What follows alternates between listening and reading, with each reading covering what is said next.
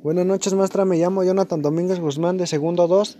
Una comunidad virtual te ayuda a compartir información, responder las preguntas de los miembros, hacer contactos. Una comunidad virtual de investigación te permite recolectar información haciendo uso de las herramientas como son encuestas, foros de discusión, focus group, entre otras.